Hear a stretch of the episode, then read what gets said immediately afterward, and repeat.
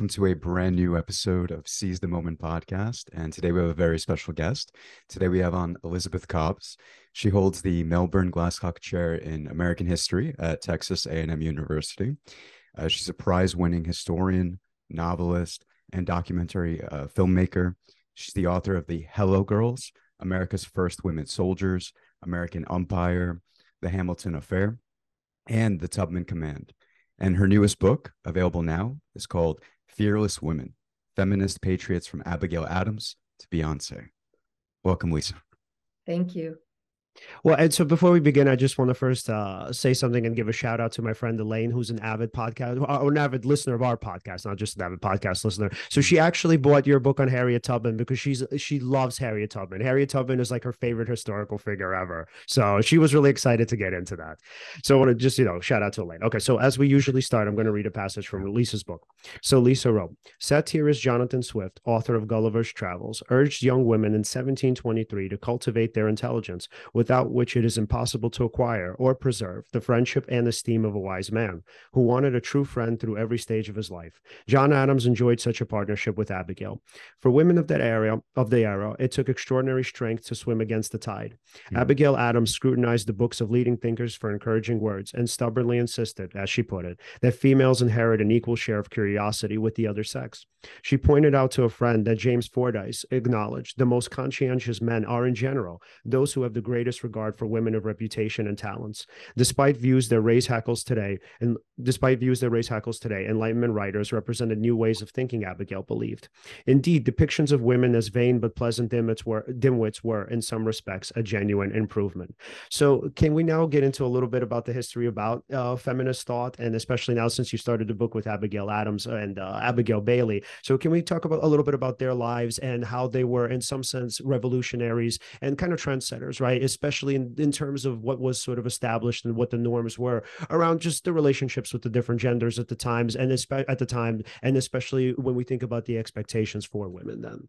Mm-hmm. Yeah, that's such a you know such i thank you for coming to that quote mm-hmm. you know we're just terrible fools because i mean we you love you you search for a phrase sometimes and sometimes you know most of the time you're just out there grinding it out but every now and you go and go you think no that's it vain but pleasant dimwits was the way mm-hmm. women were thought of when by by many men most men not all not all of course right. um, even someone like john adams you know he uh, he would say you know well i like to talk to you abigail but you know our son thomas he just talks with girls and what's he going to learn there you know and then he goes oh oh oh i'm not supposed to say that oops so it's so funny all the things we think of as being so modern the a woman saying you know I, I really don't like how that sounds and a guy saying oh well don't be such a don't be so prickly and and you know we look back now and we think that um you know everything we're about is you know some we just we are inventing even like feminism which really is invented i think historically speaking um, in the mm-hmm. united states at the time of the american revolution now, even today, we kind of go back and forth. Well, is that person's a feminist or they're not a feminist? And like, like there's some, you know, um, biochemistry definition that if we get all the molecules lined up right, you know, that is a feminist. It's not. Mm-hmm. Just has always meant what Abigail said, which is we should not be treated as the vassals of your sex. You know, vassals, not a modern word, uh, peasants, slaves, serfs, whatever, underlings you know, Ubermenschen, Untermenschen, whatever. Um, and so Abigail was really that. And it starts here, friends, because of that first idea that you can have a broad popular government, that one man should not be over all other men. So, what I found so fascinating to think about, and I, I just think it's really true the more I look at it, is that the attack on patriarchy starts with men attacking patriarchy because hmm. second sons and third sons would say well why is why do i get less because i'm just i'm not the firstborn or you know barons saying to king john back in the magna carta days well wait a minute you know why is your blood your royal blood so much more important than mine? So hmm. those that's where it starts. And then for someone like abigail adams she's she's a smart cookie very smart.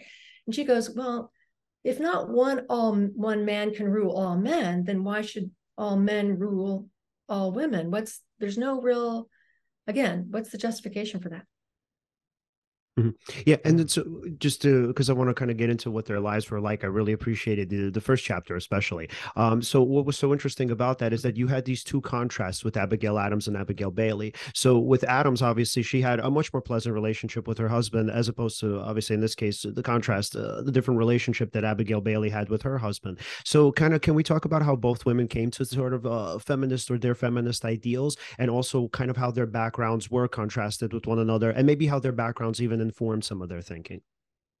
Well, yeah, in each chapter, one thing I've tried to do is I have what I call a person in my mind, I think of as the face of feminism, somebody mm. that said something or did something that we today would recognize as an effort to stand up for the rights of women or for equality as a principle. And then I always have somebody who's like, well, like, why should we care? Because I think that there is a bit of this, um, and you see this in all movements where there's people who are in a more privileged situation look back and say, well, are those people just kind of whining? You know, are they just like, you know, I broke my fingernail, mm-hmm. you know, mm-hmm. oops. And and so I think it's really important. It helps us if we understand why people of the day thought laws should change. We need to look at what was happening in the day that allowed even people then to go, you know what, that's not right. You know, that now that that's not right. And I can see that. So Abigail Bailey, to your point, my new friend, hmm. um, is is a person who suffered from what were known as the coverture laws, which affected all married women, which was that by the laws of England, which then become the laws of the new United States, women ceased to exist. I know that sounds like weird. Like you're like, wait a minute, hello. I don't I don't think they ceased to exist. No, actually, in law, they hmm. ceased to exist when they became married. They were covered as that's why it's called coverture. They were mm-hmm. covered by their husband's legal identity. They could not even they could not even get in trouble by themselves. Like if a yeah. woman broke the law, they'd say, "Oh well, you know, let's go talk to her husband because we know her husband put her up to it." A woman had no way of doing anything. So Abigail ba- Bailey was a woman who had 17 children. And her husband, who was a Revolutionary War veteran and well well esteemed man, you know, a major uh, in the American Revolutionary Army, was also a tyrant at home. And he mm-hmm. abused his wife and he abused his children and he you know, was a sexual predator. He he um, forced, we think, she testified, um, women that worked in their household. But then when he got in trouble for that with the township, he then turned to um, assaulting their daughters, at least one.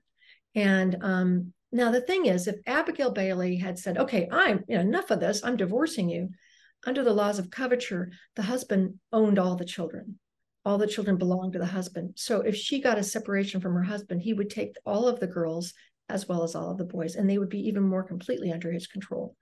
Also, if she tried to just like go to the cops or the colonial version of the cops, what could happen there and what you know what the law read in some places was that if the if uh, it was shown that the father had um, sexually assaulted a daughter that the daughter would be culpable too and could wow. even to prison sentences, even death by hanging. And in some places, you know, we've all heard about Hester Prynne had to wear the scarlet letter on her on her blouse for the rest of her life. An incest victim would have to wear the letter I sewn onto her his blouse for the rest of their life to show that this person had participated in this. So the laws were so cruel, you know, not intentionally, but were. And so that was the kind of thing that Abigail Adams, we never met Abigail Bailey that we know, but that's what she was referring to when she said, and she even said, kind of to your point, Alan, she said, um, I know not all men are this way. Most men are not this way. But why put it in law that a man who is a tyrant can, without, with impunity, is what Abigail Adams said. Our foremother, Abigail Adams said, why let them treat us with impunity? It's insane to me, if I'm not mistaken, as well. Um, even if her husband passed away, the the property it wouldn't go to her, right? It would go to the children, right? She didn't even have th- that kind of right. Yeah. so, yeah. Yeah, craziness, Leon's because think of this in that era up through the mid 19th century until like the second second quarter, last quarter of the 19th century. If a man died all of his property went to the children. Now, laws have been liberalized by Americans so that they took away early on, this was Thomas Jefferson, primogeniture, which was the idea that the first son got, you know, got all the lion's share of everything. So they had they'd even that out. around the time of the American Revolution, shortly thereafter, state laws changed to allow all children to share equally, but not the wife. So a woman had no right to live in her own home upon hmm. the death of her husband. Now, undoubtedly, many children would have said, Oh, no, you know, stay, or I'll move my wife and children in, and mom, you can have this garret in the attic and maybe do some cooking for us. Uh, you know, who knows? Everybody, every family is different, but the law, and that's what we're talking about, the law treated these women as beyond their shelf life, you know, wait out the yeah. rest of your life on our sufferance. Yeah. I really appreciated Abigail Bailey's story just from a more personal perspective. So a lot of what she went through sort of reminded me about kind of my own upbringing uh, I don't really necessarily love talking about this, but it, it, just so in terms of the way our culture is, it's actually, or at least the way it was, it's not so much anymore here in the U.S. It's very similar to uh, the way kind of uh, I, I, hate this stuff. Uh, okay, so it was very similar to the way Soviet uh, the Soviet Union culture was. So a lot of the ways sort of the women in our kind of uh, sort of communities grew up was it was pretty much in this sort of way that Abigail Bailey grew up, and sort of the understanding was there was a lot of blaming themselves, and there was a lot of pretty much shaming themselves. And obviously, the community would do so in, in turn too, right? Or you can even argue that the community did it and then it was turned inwardly. So when I was growing up with my mom, I mean, she had just a series of relationships, which is a bunch of bad guys. So I had uh, what's a stepfather who was a pretty bad dude. He was pretty much in command of the house. Uh, it was pretty much his way or the highway. There was nothing that anybody could really say to him. Um, and then just a lot of the women in our family, they grew up in the same ways. So when I'm reading Abigail Bailey's story, so not as intense, I would say, as my own childhood, but not that dissimilar either. So you kind of see some of the the sort of remnants of that, or some of the reflections of that uh, in in her story of what I went through. And so it's also very similar. There's a lot of uh, explaining away. There's a lot of excuses. There's a lot of uh, thinking, well, you know, if I just get better, or if I just shape up, you know, maybe my husband will finally see me and accept me. Maybe he will finally love me. So it's so it's so I guess interesting and kind of scary that she went through this, especially as the story kind of goes on in the chapter, and she's uh, you know kind of near death in some ways with him, where he takes her to on this trip, and uh, that's obvious. I want to get into that because it's a great part of the story. And she's terrified, right? And I remember thinking that my mom went through the same thing with my stepdad. So there was a point where essentially she did finally have enough, and this is and it became really bad because for him he just decided, well, you know, you're not going to leave. I'm not going to allow that to happen. I actually need you, right? I'm not going to get into the specifics of why, uh, just because it's a legal thing, and uh, you know who knows where that could go. But whatever. So he's like, I'm not going to let you leave, essentially. And then so she said, well, I, you know, I need to do this for me and my kid. I can't, I don't, can't have you around anymore. And yeah, man. And the way the system works, and this is something I definitely want to touch on a little bit later, but the way the system works is just it's not it's not really great here now going, you know, from the Soviet Union to the US. It's not really great toward women still. And here's how. So my stepdad at the time, uh, he sort of um, he went to the police and he said, Well, you know, my wife hit me, right? And he had a scratch on his face. And so because there was a domestic violence incident before, what happened was that actually my mom called the cops on him. And so because there was a point where it was like he got really out of control and we didn't know what to do. So my mom calls the cops, right? The cops come, uh, essentially we kind of explained it away and we're like, ah, it's not really that big of a deal. You don't have to arrest him, just let him stay here, whatever, right? So what happens is at that point, my mom, the second time, so now he goes to the cops. The cops actually arrest her the second time. And so the question was, well, why are you arresting her? There's no first of all, this didn't happen, but fine, you know, maybe you know, point aside. There's no evidence of that happening. And so they say, well, it doesn't necessarily matter because there was a domestic incident before. And my point was like, yes, but she was the one who called on him. And the cop says to me, he says, well, it doesn't actually matter who called on who because there was a domestic incident. Now we have to actually book her and keep her overnight. And this was over the weekend. Yeah. So just really, really wild stuff. And so just again, we'll maybe touch on this a little bit later because I really want to touch on Abigail uh, Abigail Bailey's story. Is that it's so insane how the wor- the laws work against women because here's this person who's reaching out to the authorities and saying, "Hey, I need help," and then in turn they say, "Well, it sounds like you're actually part of the problem." But yeah, but just going back now to Abigail, do you want to just super quick just to that point? It's interesting that that I mean not interesting, but I should say that things like this are still an issue. Right? Yeah. This is not just like in the context of you know uh, the late 1700s, early yeah. 1800s, or anything like that. These are still modern day issues, right? right? Like um, uh, even these roles that uh, some women are still in, for example, like that tradition. Which, by the way, there's nothing wrong with having that, let's say, traditional housewife role, or maybe you know, uh, oh, as as the as the woman, you know, I'm gonna do these tasks, and as the man, you do this, blah blah blah. Sure, but on another level it's just like coming from that culture right like also uh, i have a sort of like a uh, Ukrainian, Russian sort of background. My own mom uh, also was just sort of, I wouldn't say subservient, but it's almost as if like uh, I, I, it's not like she exercised her um, sovereignty and trying to maybe uh, get her own job or something like that. She just kind of took that traditional role, yes, and it's almost like imposed uh, essentially it is. still in, in that culture. Yeah. Um, and it is. And, and uh, so the women in that culture, I mean, just because I, I, want everybody to know this, that it's incredibly hard to start working because there's nobody actually pushing you to go to school. That wasn't even necessarily a thing in their time. Well, yes. you know, the um, I mean, one of the points I make in this first chapter is I tried to create a scaffolding in the book to show how women gradually acquired rights in the United States and in many countries, but the focus is on the U.S. But those first rights, the first two chapters, one is the right to learn, like literally just the right to go to high school.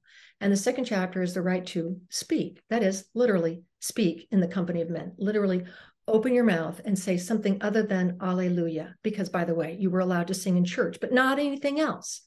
Mm-hmm. So those are two rights that women don't have in many countries today. Malala, the famous face of female resistance in our time, was a girl who was shot in the head because she wanted to do what Abigail Adams fought so hard for, which is the right of girls to go to high school. And the right to speak is something that women still do not have in many countries where they have to be veiled and are not allowed out in public. So it's recent, friends, as you know, and you know from your own families. And I, by the way, relate to that, Alan. If you read, if you got a chance to read my book all the way, which is rather long, all the way to the end. I mean, I had a family situation too, very similar, where, which you know, I think Me Too is letting us all know. Listen, if we want to get a first abuse-free generation, then the generation that we're all a part of right now has to just start saying, hey, this happens. Happens to everybody, or not everybody. Fortunately, thank goodness, not everybody. Happens to a lot. And you know, how can we how can we deal with that? How can we just stand up unashamed and say, as you just did, as I'm doing now, um, you know, this is part of our histories. But you know, it is old. It's old stuff, and we're still all wrestling it with as a species. Yeah. And so yeah. can can we get into a little bit about Abigail Abigail Bailey and then her story because that was so fascinating just how she got through it and it's sort of the sort of type of Sophie's choice that she had to make toward the end. Yeah, so oh my gosh, this is so hard because a perpetrator of violence in a family is always trying to make the other people look like it was their idea, their fault, that they're collaborators, that they didn't speak up fast enough. That meant that they're just as guilty. And so, like your mom, right? You know, you reported, but you didn't report it in the right way at the right time with the right detail, et cetera. And so suddenly the person who's the primary victim really becomes the person who's on the spot. So Abigail Bailey, um, her husband, after she kicks him out, she can't really kick him out though. Keep in mind, because even if they get a divorce, again, all the children, all the property go to him. So she kicks him out, but her, her daughter doesn't want to testify because her daughter, by the way, probably doesn't want to go into a court trial where she could end up with a letter I on her shirt for the rest of her life, or maybe in trouble because in those situations, the child, if the child did not, the instant uh, an incident happened, report it and go to the officials, the child was considered as culpable. And even then, there's a question of like, how hard did you resist? One girl in, um, it was Massachusetts, in colonial Massachusetts, went to a trial and uh, you know her arm was almost broken but she said well you know almost broke my arm but i consented in the end now that word i consented in the end meaning upon pain of death i yielded to this thing that someone was trying to do to me they threw out the case. Well, you consented. Okay, I guess we got that. So anyway, Abigail Bat- Bailey's so wonderful though, because she he kidnaps her. He he takes her. He promises some, you know, well, I'm going to give you property if you go with me on this trip somewhere. And he basically kidnaps her and takes her, you know, 250 miles, you know, on horseback. And they have one horse, and they get there, and it's some backwater New York upstate town with like three tree stumps and a bazillion standing trees and she catches smallpox there and almost dies. But then he says, I'm going to go back. They're from New Hampshire. I'm going to go back and I'm going to, I'm going to finish up our business. What he's going to, but that, what that means is that he can put the kids out for hire. So his, his prerogative as the sole um, custodial parent is to put the kids out to apprenticeships and to jobs where he can collect their wages until they're 18 and they become his and he's going to go back and take care of all of that and, and he leaves her behind and she by hook and by crook and she's still sick from smallpox recovering she gets on a horse a lone woman with no money. I think she said she had 28 and a half cents, because I guess you, you get hay pennies back there, half pennies. And, uh, and she rides 230 miles back to New Hampshire by herself, crossing streams, going through the mountains, trying to find her way. And she gets there and surprises them. And they go, she goes with her brothers to now to the to the sheriff or police or whatever constable. And um, and they force him but it, and it's all it, the wonderful thing to see guys is that all these men want to help her. You know the john adamses the average men of the world they don't want to see a woman in this situation but the law is not in her favor and the attorney they go to says well gosh you know yeah it sounds bad but you know really is nothing i can do. Mm-hmm. and then he says something that makes her realize that it doesn't mean though that she can't use tricks because that's mm-hmm. all women had or their supposed wiles, feminine wiles. So they can lie and they can cheat and they can use subterfuge. And that's what's granted to women since law is not on their side. The custom is if you are servile enough or tricky enough, you know, passive aggressive enough, we would say today, that maybe you can get something. So she basically, you know, comes up with a, a ruse where she threatens him with, and she gets another man to deliver the message threatening some other guy who's now got the kids. It's a long story. It's complicated, but it's it is interesting to read, to see the lengths that, of course, any mother would go to to save her children. Right, and she essentially had to choose between the kids. That that's kind of this is sort of the climax of it, which was really wild. I mean, I I can't even imagine what that was like for her. Yeah. So you know, which kids can you rescue? Which kids can you not rescue? It's it's really tough, and and you know the daughter who's the primary victim of sexual assault you know basically she, she just gets away with her life and sort of no, there's no justice there. Mm-hmm. but she lives and that's you know that's a good outcome. And um but what the other thing that's interesting about this because you know as a historian we're not allowed we cannot make anything up anything mm-hmm. up. You know if it's not if we don't know it was raining we can't say it was raining. You know we're just real sticklers that way. It's, it's so important. It's our job to get the facts as unvarnished as we can get them and and verifiable.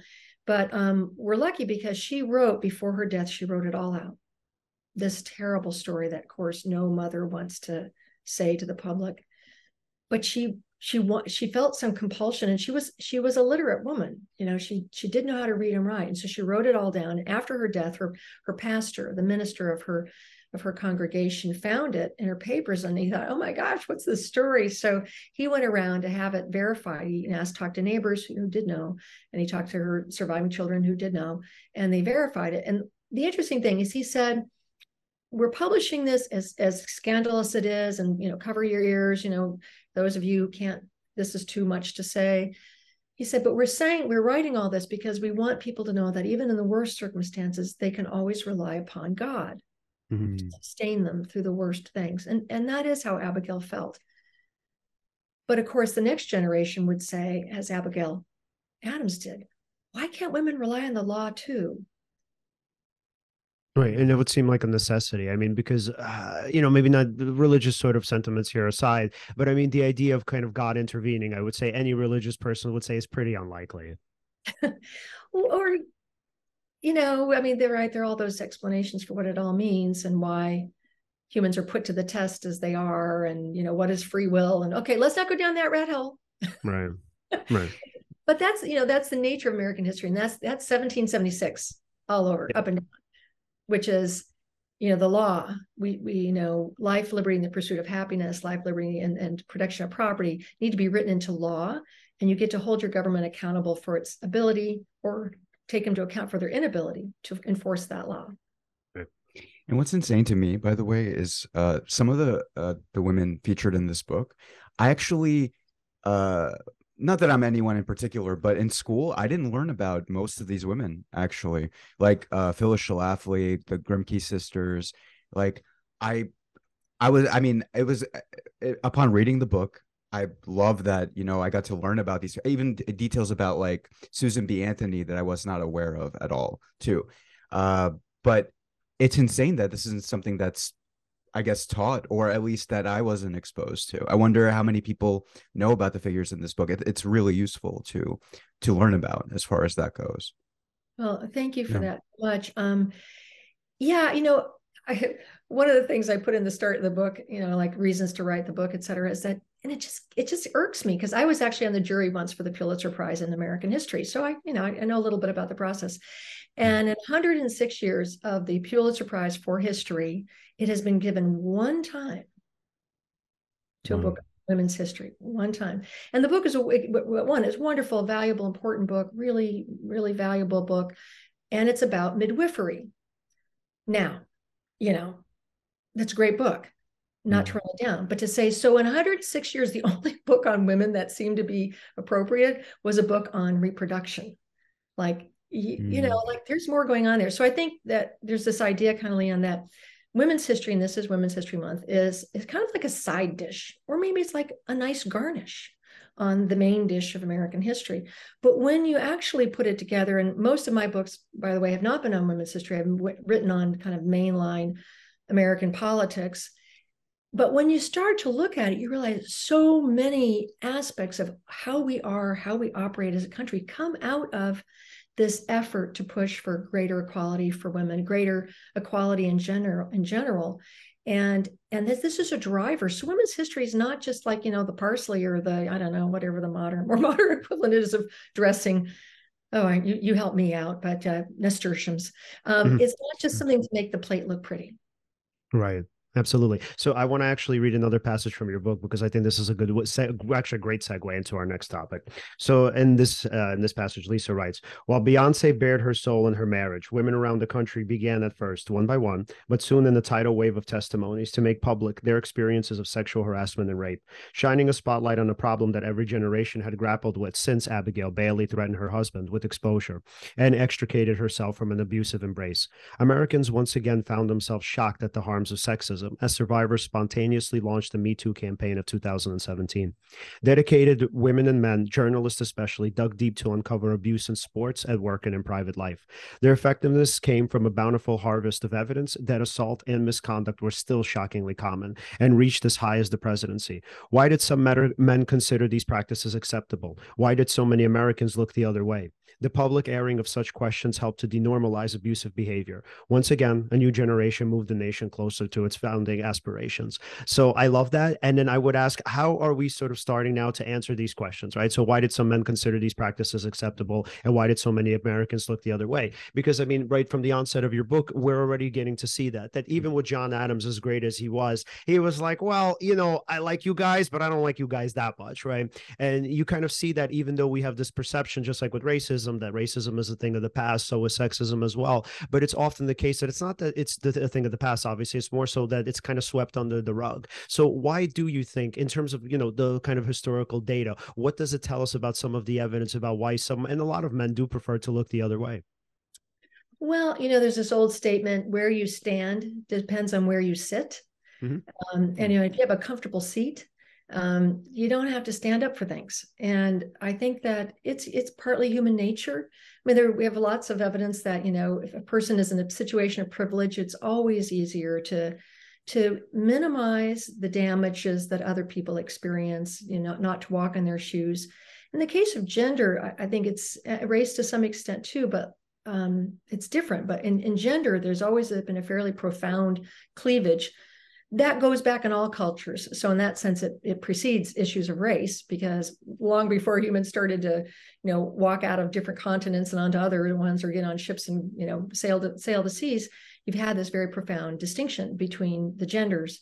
And so I think, you know, anyone in a situation of privilege tends to do that. And what happens, as we know, I mean, you sound like you experienced this in your own family, Alan, is that because it's so normalized, the the person of in less power tends to believe oh i'm actually i am actually just not as entitled as you are to those privileges. And so it's my job to do my job and to you know work within the constraints that we have.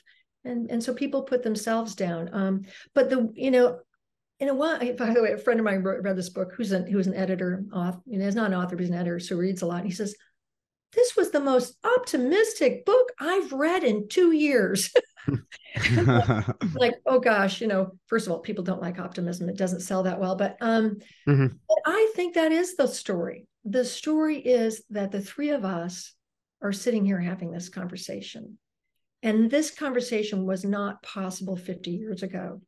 And hmm. so, all of these things, there is a scaffolding of rights, but some of the last rights, like the right to safety, which is the one I explore in my, my eighth chapter, the last chapter, the right to safety, we have not gotten very far on. I mean, the right to vote, like, you know, well, we get we get up there and we slide back a little bit. There's voter suppression, but you know, it's all in all, mostly women can vote, mostly black people can vote, et cetera. But when it comes to violence, we've made very, very, very little progress. The CDC just last week released statistics showing that child abuse and uh, rape of people, the children, women in America are most susceptible to rape between the ages of seven and 17. That's mm-hmm. when the majority of people are raped for the first time. So we we don't have a good system and we have yet to really commit. We have not really committed to um, to you know making that a, a part of the history our ancient history.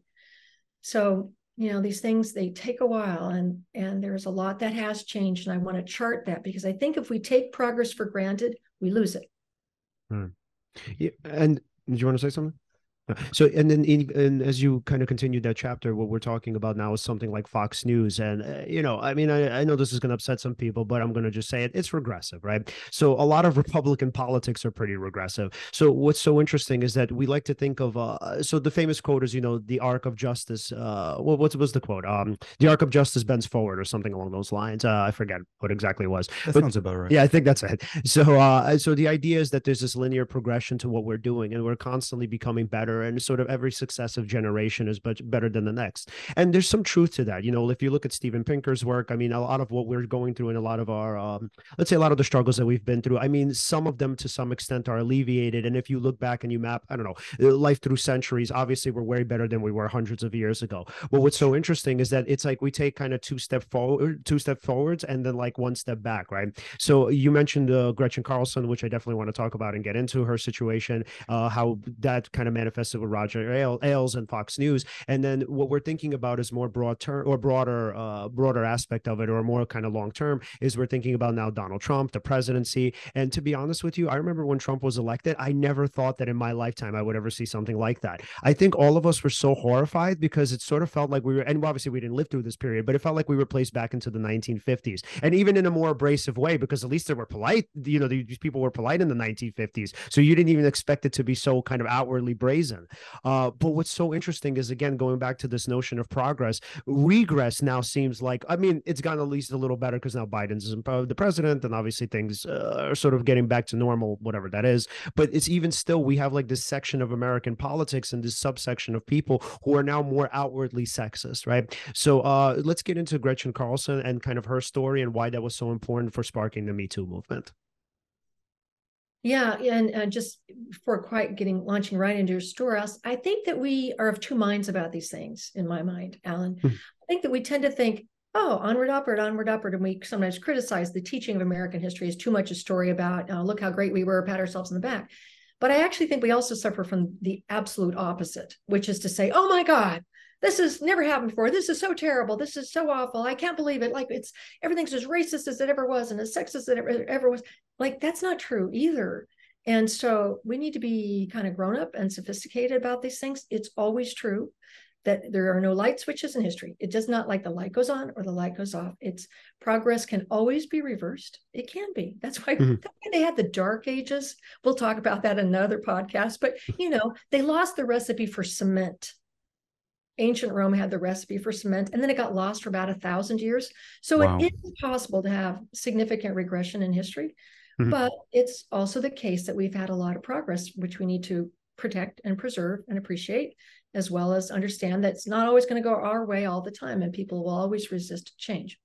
So Phyllis Schlafly is an example of that. But let's talk about Gretchen Carlson because so here's a woman you know, she gets her dream job, which is to finally be an anchor on a major television news show. And she was working for Roger Ailes. And of all things, she happens to be a former Miss America. And now, when she worked for CBS, CBS is like, you know, let's not talk about that because everything is going to think you're just a dumb blonde. She's already blonde. So, you know, or they think you're a dumb blonde. So, we just won't talk about that much. But Roger Ailes is like, whoa, nice you know let's um let's that's part of your that's part of your street cred with our crowd. And uh, but what happens is that she, um, you know, as if you've seen the movie or follow newspaper, she becomes the subject of sexual harassment by him and you know sexual extortion really you know if you do this then you get that that kind of that very explicit form of sexual harassment where it's a quid pro quo. Um, and she doesn't yield to that but she's punished for it and she loses her job ultimately and the interesting thing i think there is that roger ailes shows this trend in american history that starts a little earlier than that starts in the 70s where there's a kind of anti-feminism where feminists become the new boogeyman I mean, it used to be, as you said, the Ruskies, or you know, now it's now it's back to being the Russians again. But anyway, during the Cold War, it was, you know, you you you blamed the communists under the bed, and then it became the feminists. And oh my gosh, the, the ways that feminism is described are ones that Eleanor Roosevelt, who was a staunch feminist, would never have recognized. But you know, feminists are Satan worshippers and I you know baby killers, and you know, I don't there are all kinds of things.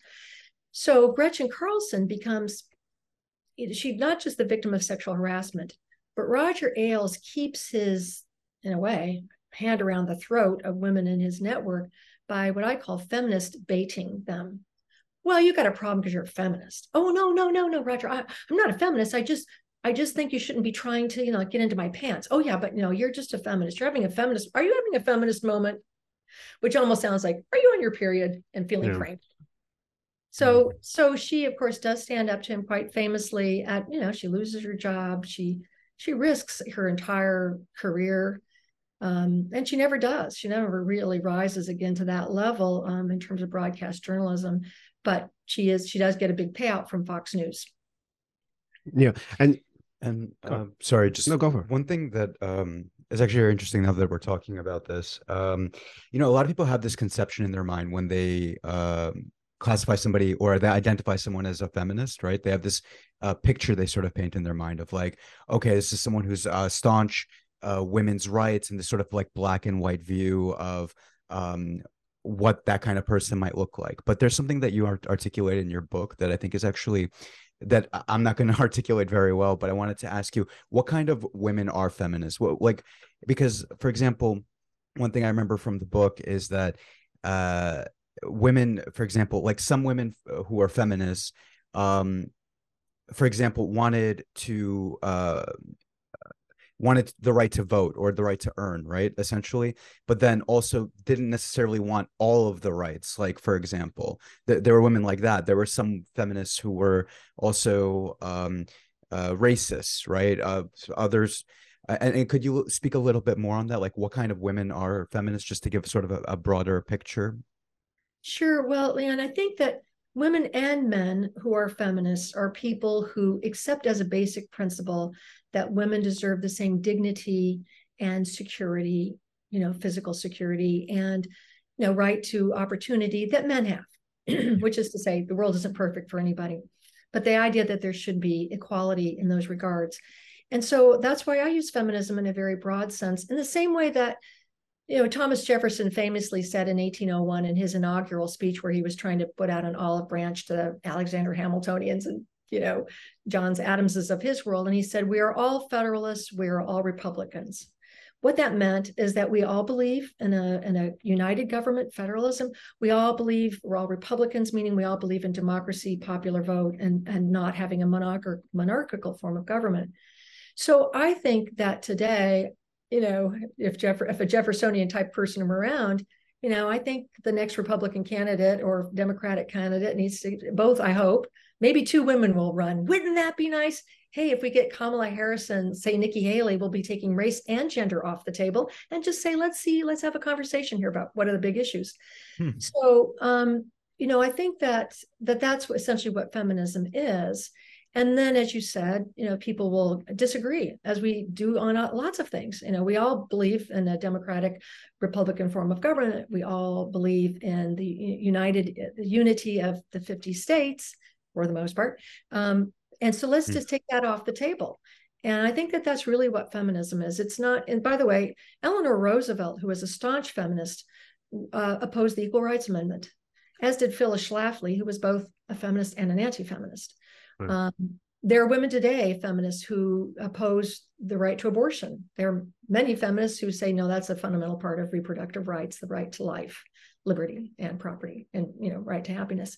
So we are always going to disagree on the implementation of the principles that we hold together, but acknowledging that these are principles we hold together will help enable us to have better conversations rather than saying, well, you just don't even believe that the races are equal. And then that just that it just people get more in their corners.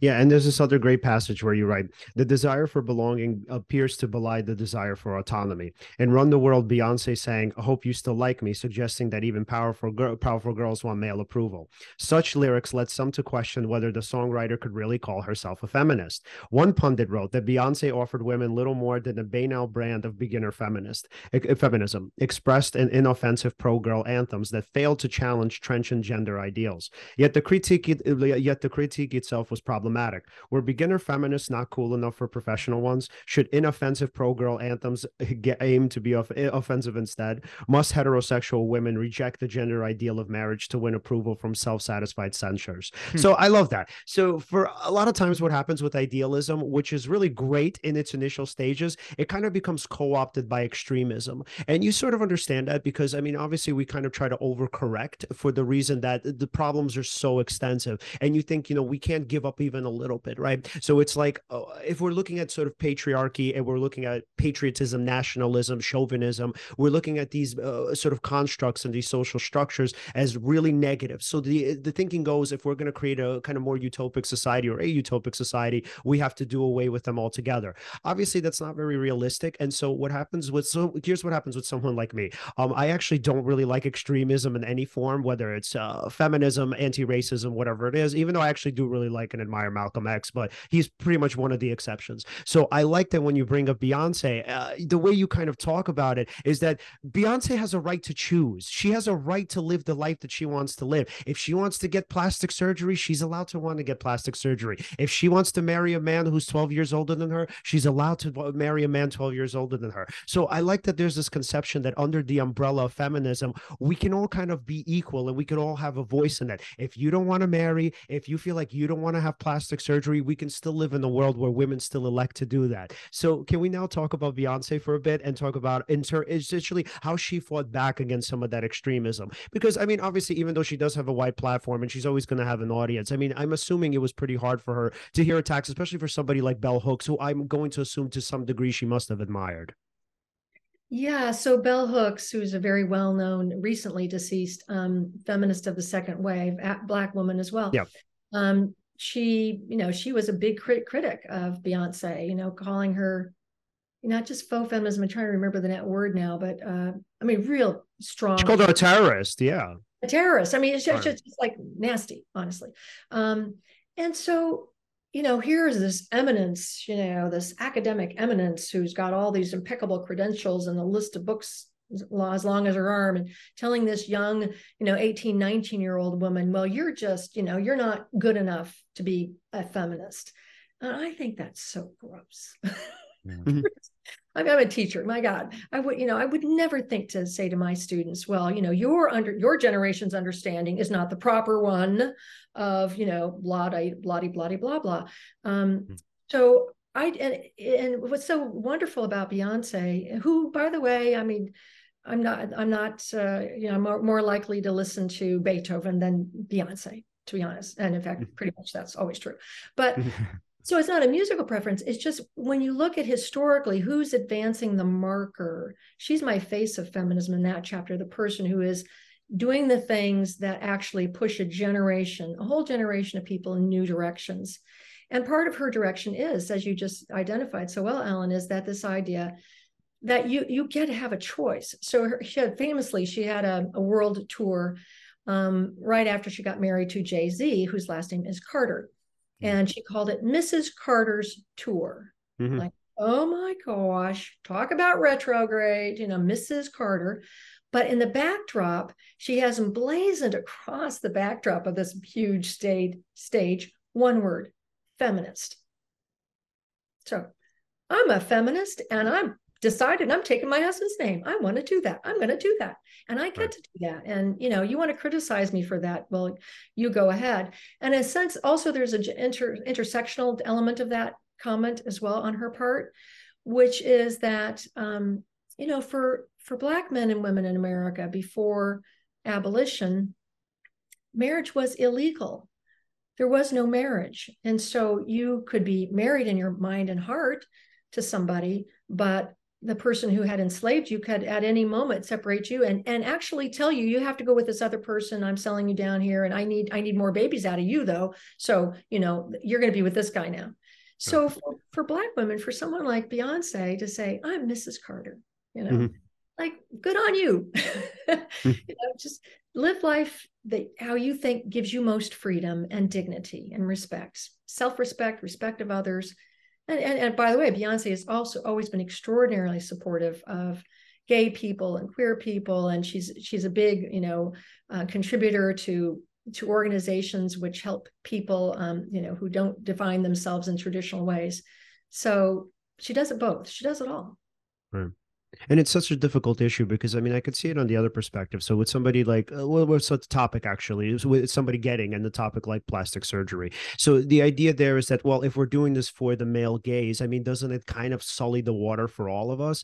And i mean it's interesting because in a way it sort of does because the idea is that well yes if one person uh, gets plastic surgery one person attempts to look younger. I mean obviously now it kind of it shifts the playing field in some way and that's always going to be true. But the way i kind of look at it and maybe this is a naive perspective obviously i could just be wrong but I think that in terms of finding men, that's let's say the goal in particular, it is the male gaze, right? I don't think it's a zero sum game. I don't think that it's just that you have certain men, oh, you have all men who are looking for people to look younger or all women to look younger, and you're not, and all men don't like big breasts and all men don't like big butts, you know. So my thinking is that, I mean, again, I know the environments differ and it's not the same thing everywhere, but I do think that there's a way for everybody to sort of live together, you know, in this uh, kind of you know in the proverbial sense of uh, like everybody getting along, you know, where we can have again different versions of feminist f- feminism where yes, one let's say feminist person, uh, you know, man, woman, whomever, this elects to get plastic surgery, and then another one says, well, that's not for me. And then in terms of matching, you'll have one, you know, man or woman or whomever who would say, oh, I don't care, this doesn't bother me, I don't, you don't need plastic surgery, I love you the way you are. And then another person might say, well, actually, I mean, I prefer, I like this, I love you, I think you look great, right? And the person says, well, great, this is what I wanted, this is what I paid for. But yeah, it's still, but it's so interesting again that we're so divided on this issue and the thinking is that one person could be a bad feminist because they do something like that. And you know i then the question is like how do we define bad feminism and who's to really say what bad feminism is? And you know we have these waves right? We have first wave second wave third wave and you know these uh, these kind of thinkers they've adapted their thinking and then they've modified the thinking for the environment. And i wonder do you think that this is kind of what beyonce in the way is doing it that she's sort of modifying feminism in the new or for a new generation in a new way well, I think she is. When I looked at her, not just her life and the way she's lived her life, how she treated other people, which is an important part of, you know, who who an individual is, but it's also her lyrics that what what she's actually promoting. And she promotes one of the main, one of the biggest themes that she's always promoted is the idea of body positivity. You know, pretty hurts is the name of one of her songs. You know, being pretty hurts when when people are always shining a spotlight on what you don't have exactly right. you know, you're pretty, but you know, your teeth are just they could be, you know, they could be different. So she's always been an advocate for body positivity, for the financial independence of women, for equality in relationships between men and women, which is what she explored really in all of her whole corpus of her musical history, her music ecology, if you will, but uh, especially in her, her um, famous album Lemonade, where she talked really exposed the infidelity of her own husband, which must have been extraordinarily painful to do and so brave of her, so brave and and kind. Now she could have just kicked the bum out, you know, but she's she wants. How do we get on the same page? You know, do we just all say, well, in that case, go away, never want to see you again? How do we get back to a place where we treat each other with humanity? So, gosh, I think I've now totally lost the question now because that was such a big one. But, you know, so be, the, new generation, right? So an adapted feminism for a new generation. Yeah. So well, the other thing here, I think, is that I do think it's just humate behavior. It's uh, they say it's primate behavior that you know primates want to you want to figure out what group you're in and then what's your status within your group. And so we have different ways of ga- gauging status.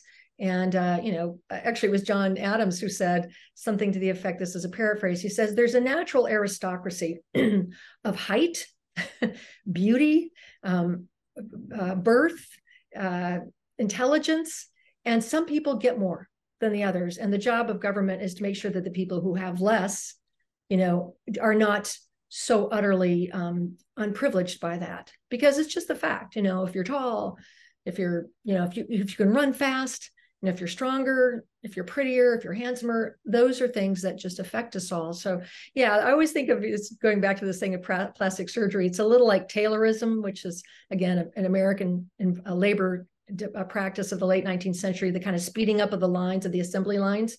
And if you make, and some people are really good at it, and of course, all the other workers are like, "I hate you, I hate your guts," because mm-hmm. oh, yeah. you you do it faster, and now I have to speed up too.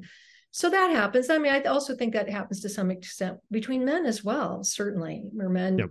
sizing themselves up in relation to other men, and you know, if you put lifts in your shoes, I have to put lift in my shoes. You know, and then it's a race to the top. Right. And I think what's often lost, and this is, I mean, it's sort of okay because I understand a lot of people don't. Uh, so, in terms of, let's say, somebody having what's called body dysmorphia in clinical terms or like an eating disorder, a lot of times you don't really get to peek behind the scenes. So, life does look perfect for that person. But so, because, so I'm a therapist, so I treat uh, different types of people, uh, narcissism, eating disorders, uh, different personality disorders, whatnot. And so, oftentimes, again, what's lost is sort of the suffering that these people have. So, yes, on the one hand, you could say, well, who is she to have, you know, bigger breasts or who is she? She to have oh a smaller nose or whatever, right? But talking to in this case, obviously, because we're on the topic of women uh, in plastic surgery, talking to some of these people, you really see how they suffer. And the other thing is also, I think, again, another thing that's lost besides the suffering, but what's also kind of lost behind the scenes is that it's often not good enough. So the person will get plastic surgery and they'll still feel like they're somehow less than. So the thinking sometimes is, well, who is she to look better or who is she to be this great singer?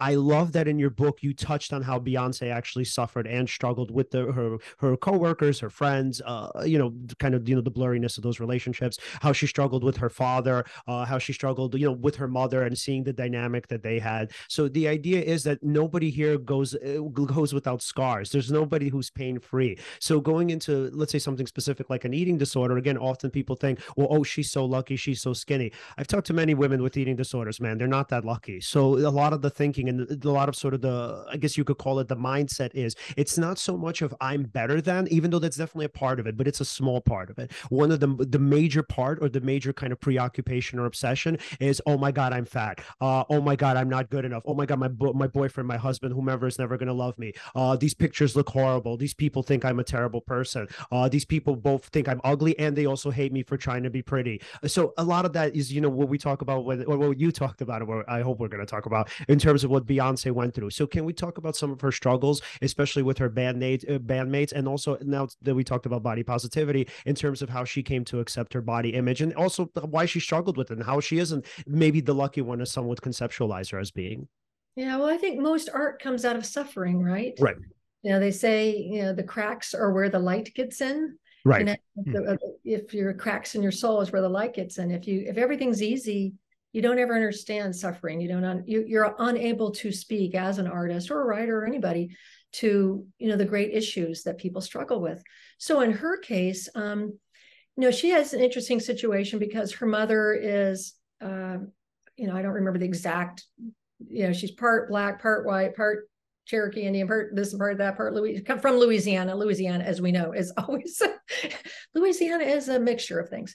Right. And so her mother has green eyes. Her mother has relatively has straight hair i think um, and so Beyonce had a, a, mixture of racial backgrounds that really, um, you know, changed things for her and made it hard for her to, um, you know, uh, made, made it hard for her. And so when she was a little kid, she would get teased about having long hair. And for some African American women, it's it's very hard to grow your hair beyond a certain length.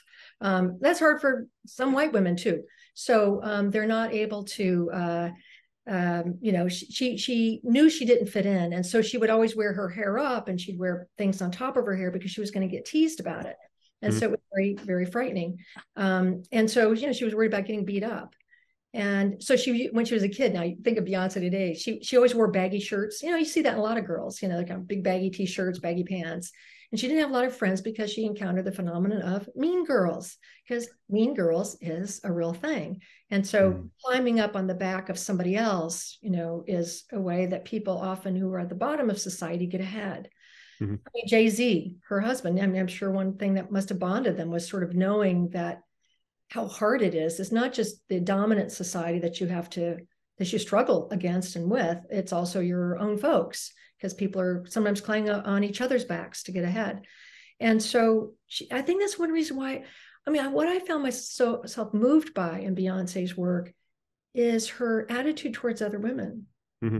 really has the strong theme of girls need to be nice to girls. And that's it was really, you know, it's not just finger pointing at men or anything else. It's like, what what are we doing? How are we treating each other? And so that I mentioned this one, uh, you know, music video, "Pretty Hurts," and it shows girls at a beauty pageant, and she was a beauty pageant as a person as a kid, and uh, and they're literally clawing at each other, trying to get ahead, and and it's just the ugliness of that competition within uh, an oppressed group, if you will.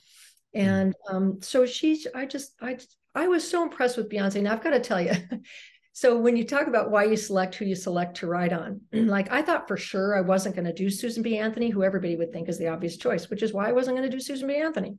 Right. And Beyonce, everybody's like, well, now why would you choose Beyonce? You know, there she is in her low cut shirt and her high high shorts and you know sashaying around, and surely that's not feminism.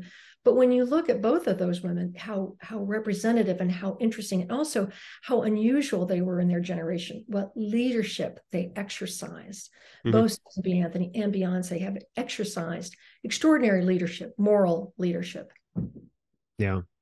I'm curious, what do you think is the the next step in uh, sort of um, feminist patriotism, in, in the sense that like we've come so far right in terms of um, gender equality in the country.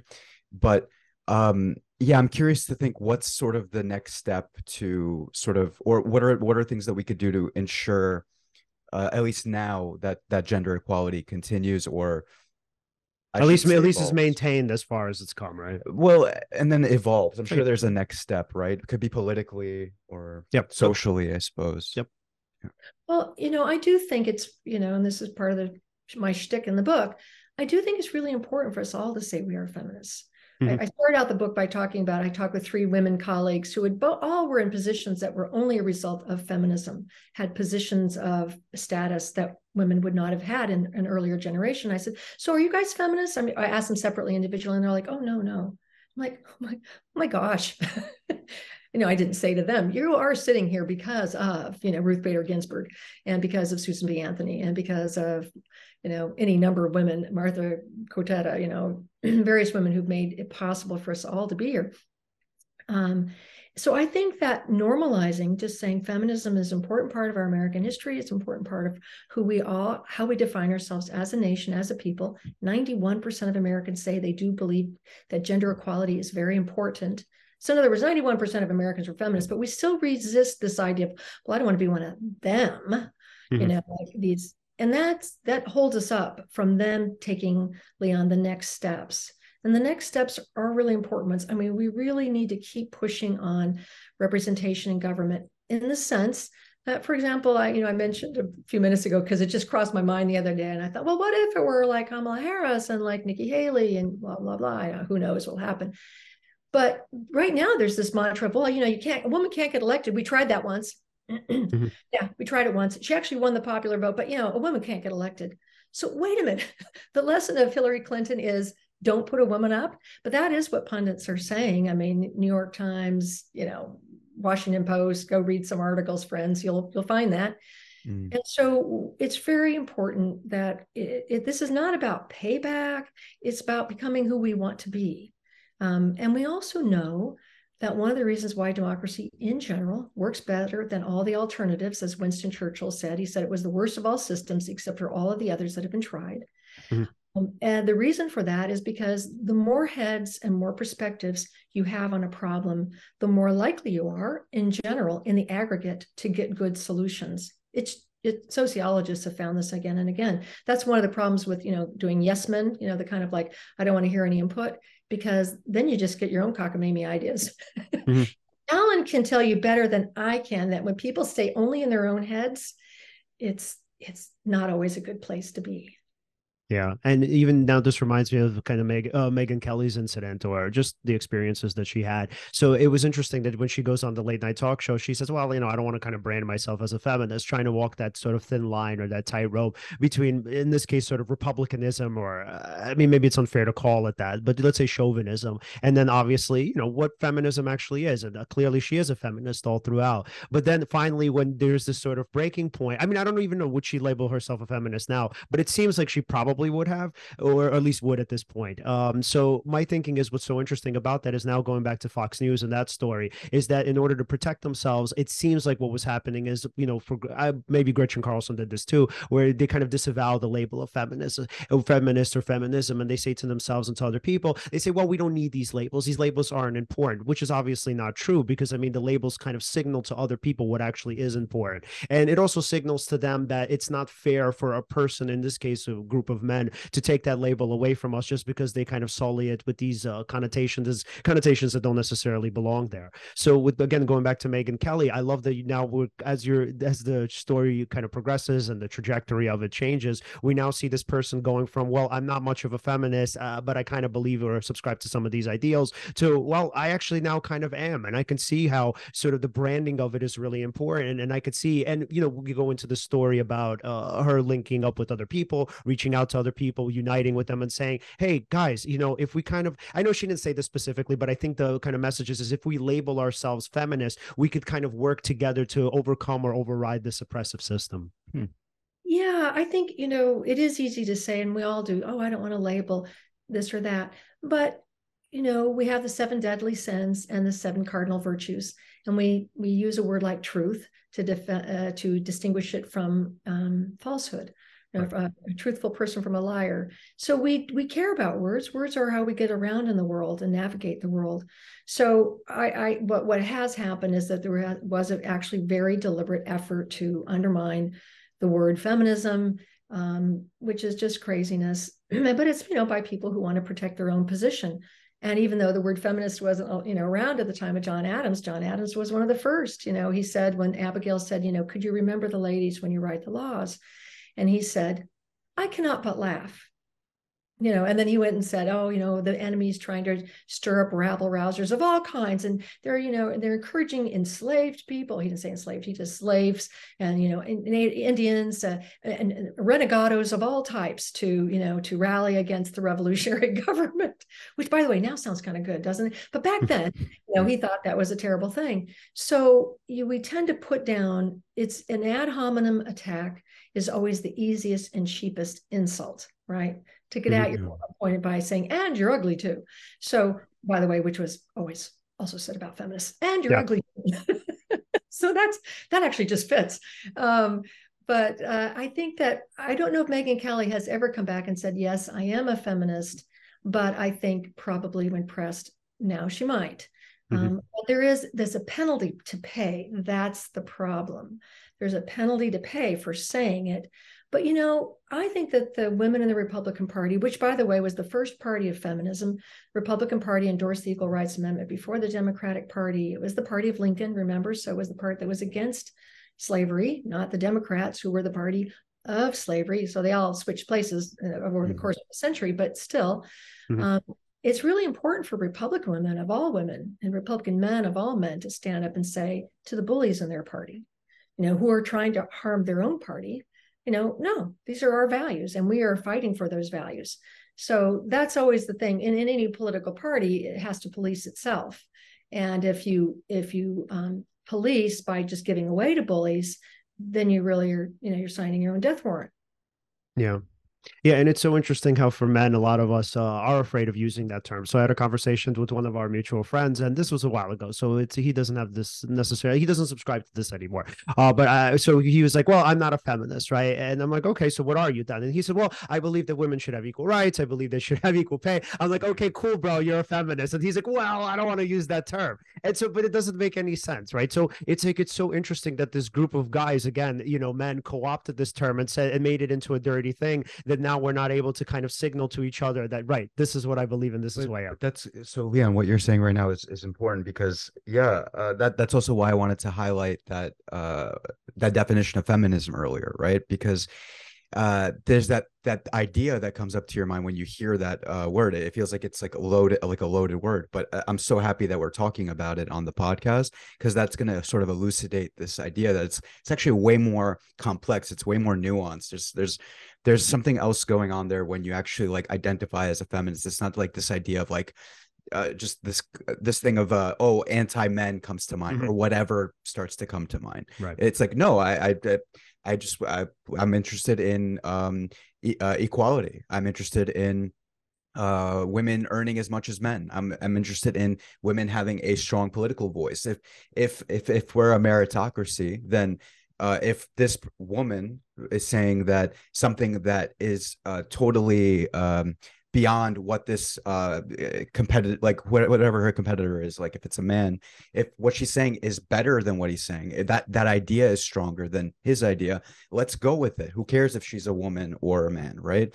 And yeah so eh, I'm happy we're talking about. It. Yes, feminism doesn't have to be a dirty word, is what we're saying. And the fact that it yeah. is a dirty word is literally by those who are complicit in making it so for a nefarious reason or purpose. Yeah, Ab- absolutely. And we can chart that historically, and and part of that is that sort of natural human fear of change. And so my book is about feminism, but it is also about anti-feminists because in every generation, in Abigail Adams' generation, there were women of eminence who said, "Oh well, women should have no rights." And that happened in the 19th century. Uh, you know, Susan B. Anthony, Elizabeth Cady Stanton, Angelina Grimke. A lot of people encountered yeah. those women who said, "Oh no, women have too many rights already." So in every generation where there's been forward progress, there have been people who've also said, "Oh, we don't need that progress, and if we have it, it'll undermine the family, et cetera." And so I do think that it is very, very important that we just understand that it's a very inclusive term. People tend to think it's an exclusive term. Like like there are all these like you know fine points you got to match up with. And if i don't match up with that well i'm never calling myself a feminist because i don't believe in blah blah blah blah.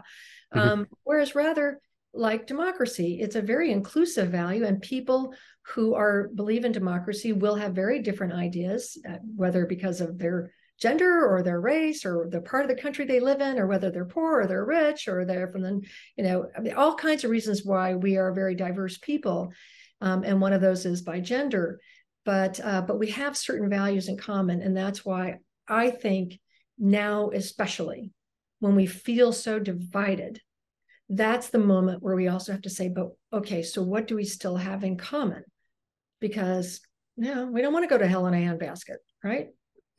Yeah. And I love that. And as we start wrapping up, this is uh, going to be my kind of final point, especially going into uh, this is interesting because it's sort of a uh, it's we can kind of map it to your book because this is the last part of your chapter of the last chapter. Uh, the, we're talking about the Larry Nassar case. So I wonder, do you think that if let's say feminism were a more broadly used term, if let's say more people identified as feminists, more people, you know, going back to the idea of signaling, right? We were able to quickly signal to each other, well, I'm a feminist, you're a feminist. This is sort of our group or our team. This is kind of you know our idealism or, our, or kind of our ideology better yet so do you think that it would have been easier for the gymnast in that case and uh, the i mean it's a lengthy story obviously not to get into it too much but in terms of like uh, how the gymnast responded do you think if they knew that there were more people potentially on their side that if there were more feminists in the world would they have felt safer coming forward with those accusations yeah, so the Olympic gymnasts who were abused. Now, by the way, I think that's such an interesting point. It's one doctor and it's 500 girls and young women. So, how many men are bad guys? We don't know. This is one right. doctor